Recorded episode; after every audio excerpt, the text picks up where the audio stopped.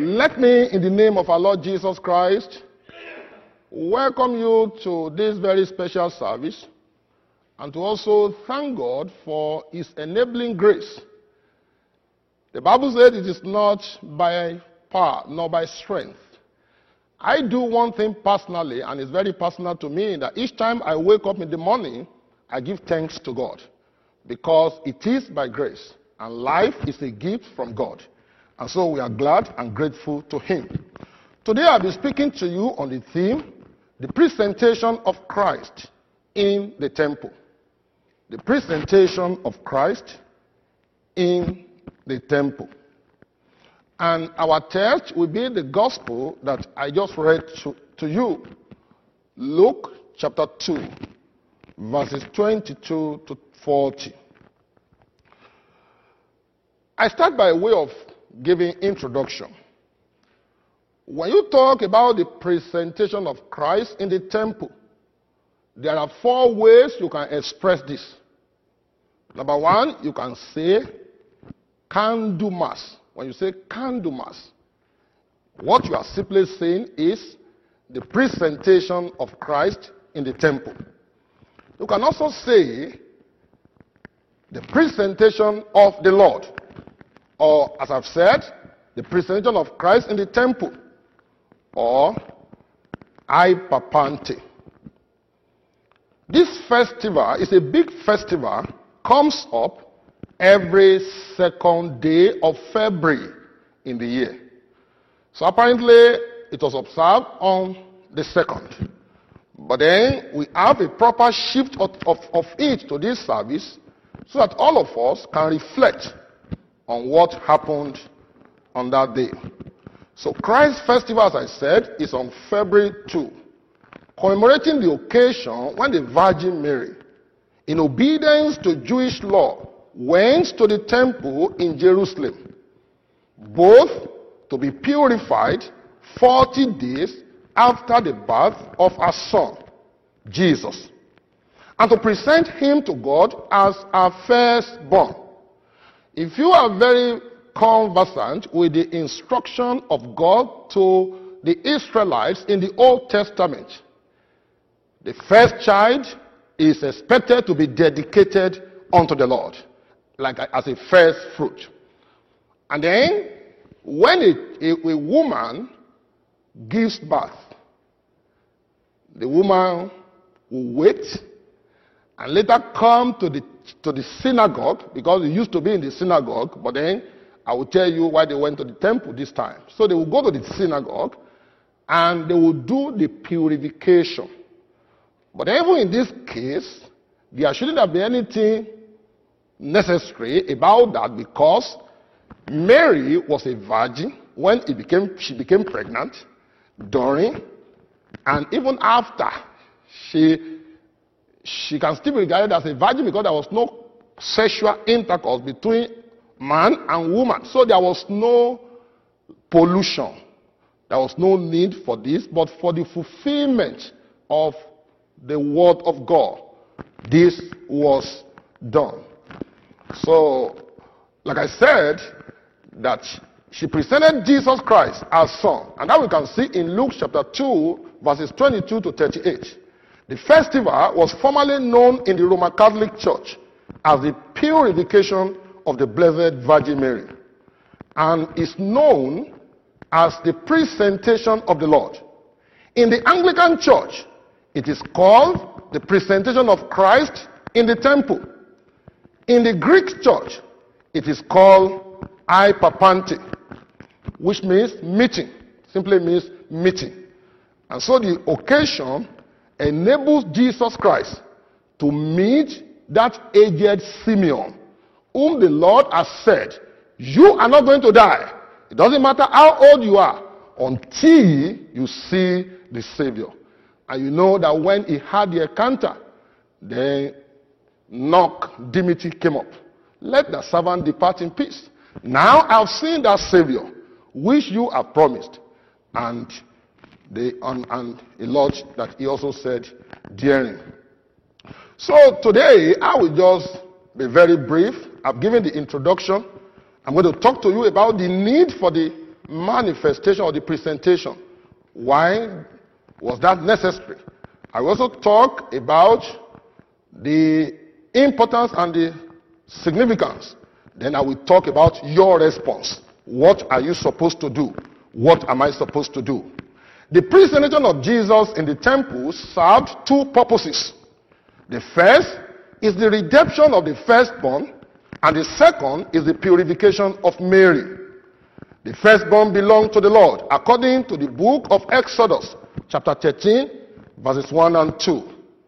But Numbers chapter 18, verses 15 and 16 tell us the firstborn could be redeemed or bought back by paying five shekels. The purification of the mother in the Jewish law, which we find in Leviticus chapter 12, was purification from ritual uncleanness after childbirth.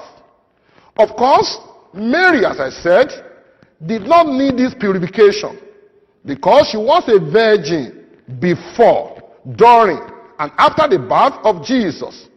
But then underwent it to fulfill the law. She did that to fulfill the law. The purification was normally performed in the local synagogue. But Mary and Joseph decided it should take place in the temple. If the family could afford, they would offer a one year old lamb. But if not, they will offer two young pages. This is the first visit of Jesus Christ to the temple. It is the fulfillment of the prophecy of Malachi in our first reading today. In Malachi chapter 3 and verse 1. Suddenly, there we come to the temple, the Lord whom you seek. I repeat again. Suddenly, there we come to the temple, the Lord whom you seek. The text in Malachi goes on to say that when the Lord enters the temple, he will purify and refine the Levites so that they will offer a pure sacrifice to the Lord. And then sacrifice of Judah and Jerusalem will please the Lord. Malachi chapter 3, verses 3 and 4. Malachi is saying in the future, when the Lord enters his temple, the sacrifice of Levites, the sacrifice of the Old Testament priest will be purified so that a pure sacrifice will be offered that can please God. So Malachi, even if unknown to himself, foresees Christ and his priest of the new covenant first ordained during the, law, the Last Supper. The second reading also in, from Hebrews confirms that Jesus is the high priest of the new covenant. Hebrews chapter 2 and verse 17. Jesus, as high priest of the new covenant, offered himself on the altar of Calvary, the only pure priestly sacrifice that could please God. Significance of Jesus' presentation. The significance of Jesus' presentation at the temple is that for the first time, he was recognized, or let me say, he is recognized as the Messiah. You know, the Holy Spirit had whispered to Simeon, You will see the Savior. And then he was waiting patiently therein. And then he saw the Savior. The man who recognizes him, Simeon, is a devout Jew who has for many years been waiting for the Savior of his people. As soon as he set his eyes on Jesus, Simeon knows that he is that Savior, the Messiah, the fulfillment of the old covenant. Jesus' presentation in the temple reflects how he fulfilled the old covenant. According to Old Testament law, a sacrifice had to be offered in the temple when a child was consecrated to the Lord. Mary and Joseph honored this tradition. And that we see in Luke chapter 2, verses 22 to 24. When the days were completed for their purification according to the law of Moses, they took him up to Jerusalem to present him to the Lord. Just as it is written in the law of the Lord, every male that opens the womb shall be consecrated to the Lord to offer the sacrifice of a pair of turtle doves or two pigeons in accordance with the dictates of the law of the Lord. Simeon a devout and upright man, had been told by the law that he would meet the Messiah before his death. When Jesus comes to the temple, we see the fulfillment of this prophecy. Simeon and the prophetess Anna acted in this place as representative of the old covenant, recognized Jesus' lordship and Messiah in the culmination of their watchful waiting, when Simeon received Jesus, he blessed him and prophesied Jesus' future as Savior, proclaiming him as the light of the world. And look at what he said in Luke chapter 2, verses 28 to 32. He said, He took him into his hands and blessed God, saying, Now, Master, you may let your servant go in peace, according to your word. For my eyes have seen your salvation, which you prepared in the sight of all the peoples, a light for the revelation to the Gentiles, and the glory of your people Israel. What then is your response to this? What then is my response to this? Number one, Jesus came to fulfill the law. You and I must therefore pay attention to the laws of God. That is, we must do everything possible to reference and to obey the laws of God. Like I told you, Mary needed not to go for any purification because there was no pollution. But for her to fulfill the law in a response to obey the word of God, the prophecy ahead, she did that. And so we also, as Christians, we must do everything possible to make sure that we conform to the laws of God, that we do what God has said. Somebody may ask, what are these laws of God? What are they? And I always like to refresh people's memory when it comes to that. And that is in Exodus chapter 20. It's very clear there. And I know by the grace of God, by the time we get to what we call in Nigeria our permanent site, I know this is not our, this is not our permanent site as St. Anselm. We are still going to a place where we can call this is our own building. In most churches in Nigeria, I don't know, I've not seen it here, the laws of God, these Ten Commandments, are often listed.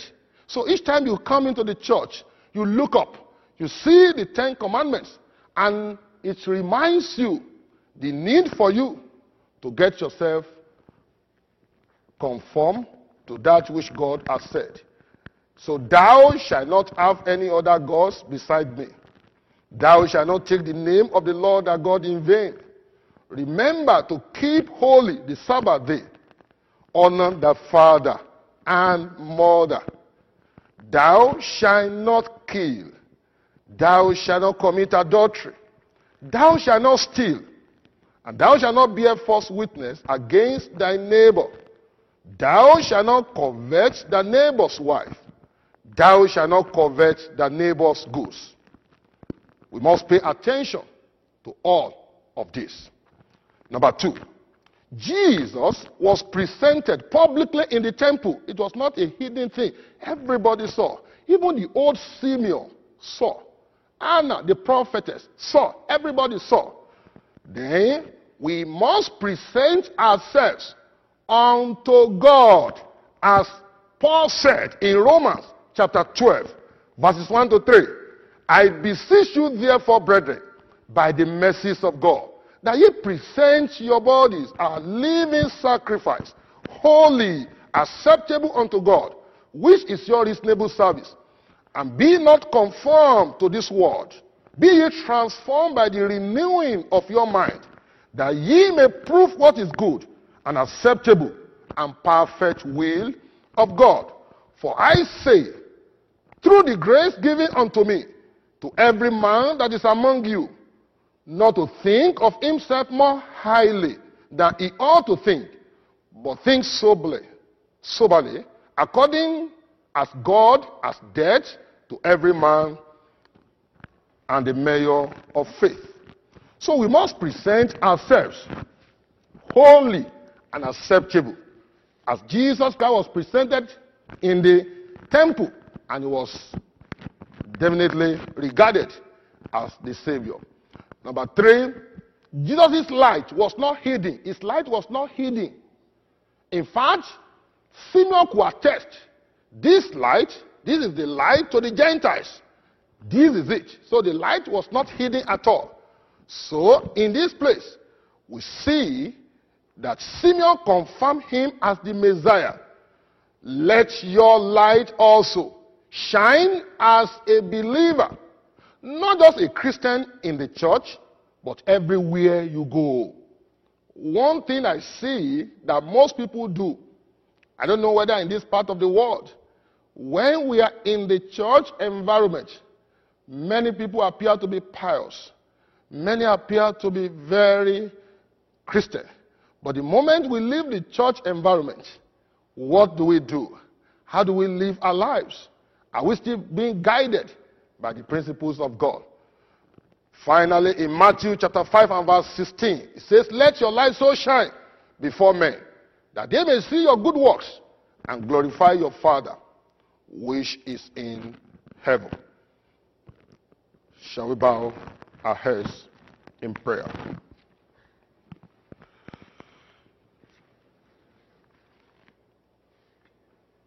Your son Jesus was presented,